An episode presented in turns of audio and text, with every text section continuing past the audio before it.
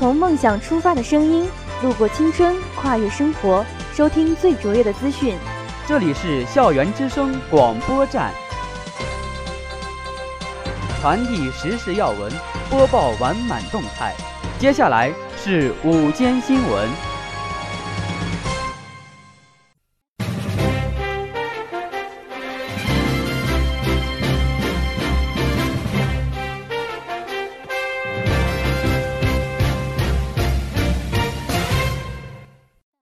亲爱的老师、同学们，大家好，我是播音员杨小熊，我是播音员张雅娟。今天是二零一六年十月九号，农历十月初十，星期三。下面播报太谷今天的天气：最低气温零下四摄氏度，最高气温九摄氏度，三级北风，适宜穿小棉衣、羊毛衫、毛呢大衣，注意早晚保暖。历史上的今天。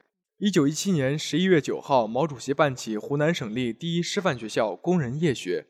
一九一八年十一月九号，德国十一月革命爆发。欢迎收听今天的新闻速递，以下是新闻摘要。第六届信愿杯辩论赛初赛仅剩一天。暴风雨，信愿最尖端时尚的青年栏目正式开播。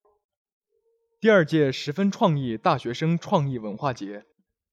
首届三晋光影杯山西省大学生影评大赛即将拉开帷幕。中国私藏六艘航空母舰。习近平提四点希望，做党和人民信赖的新闻工作者。楼继伟不再担任财政部部长。国务院第一副秘肖捷时隔十一年重回财政部。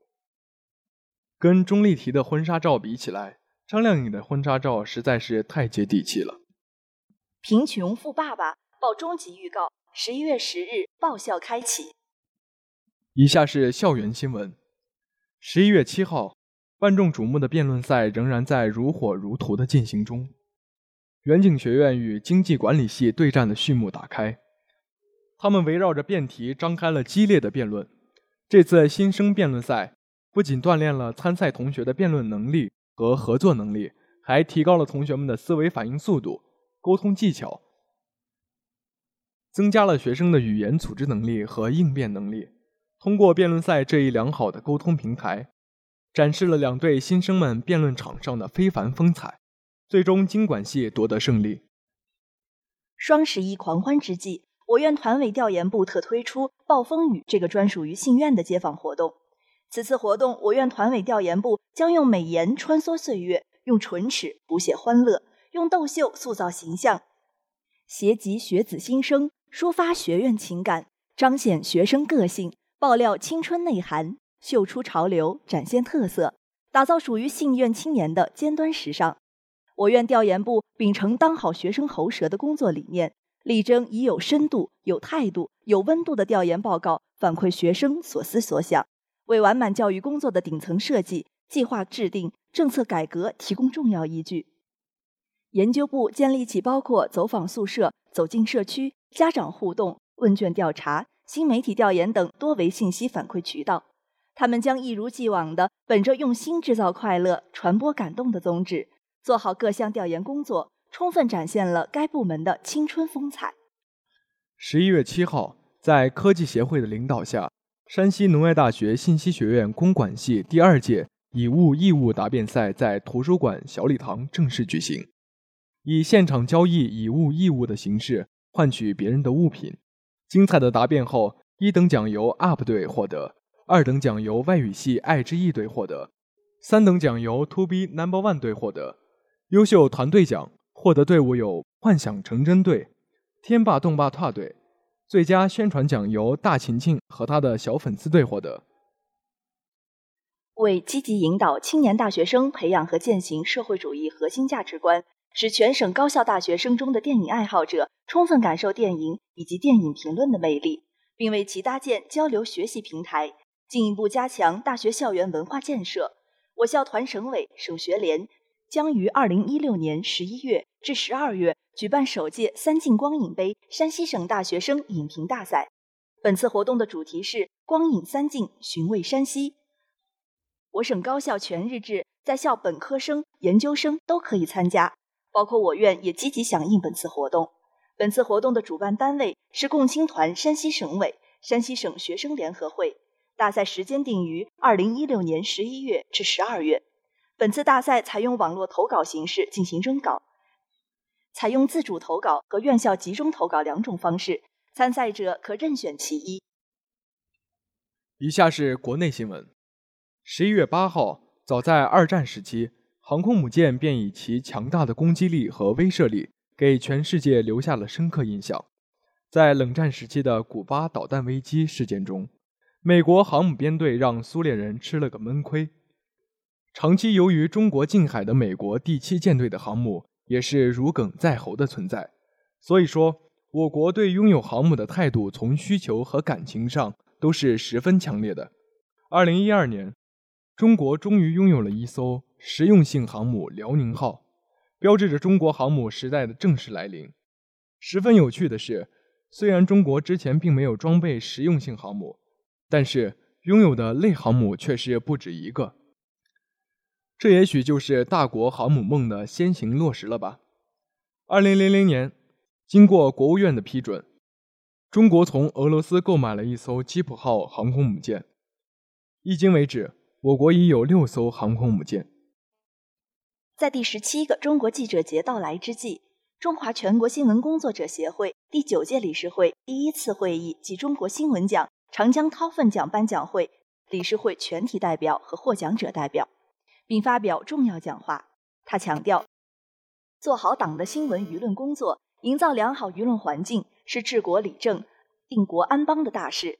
党中央高度重视新闻理论工作，对做好党的新闻理论工作提出了明确的要求。大家要抓好落实，把中央主要媒体和各级媒体越办越好，为党和人民做出更大贡献，做党和人民信赖的新闻工作者。十一月七日上午九时三十分，习近平等来到人民大会堂金色大厅，同代表们亲切握手并合影留念。在热烈的掌声中，习近平发表重要讲话。习近平希望这次会议开成团结奋进的会议，继往开来的会议，进一步统一思想，提高认识，推进工作。十一月八号，十二届全国人大常委会七号经表决免去耿会昌国家安全部部长职位。李立国的民政部部长职位，黄树贤的监察部部长职位，楼继伟的财政部部长职位，任命陈文清为国家安全部部长，黄树贤为民政部部长，肖捷为财政部部长。楼继伟，男，汉族，一九五零年十二月生，浙江义乌人，一九七三年三月加入中国共产党，一九六八年二月参加工作。中国社会科学院研究生院数量与技术经济系经济系统分析专业毕业，获经济学硕士学位。二零一三年三月任财政部部长、党组书记，中共第十七届中央委员会候补委员，第十八届中央委员会委员，中共第十六届中央纪律检查委员会委员，于十二届全国人大常委会被罢免。十一月七日上午。十二届人大第二十四次常委会闭幕。同日，三名部长履新，其中包括国务院原副秘书长肖捷调任财政部部长。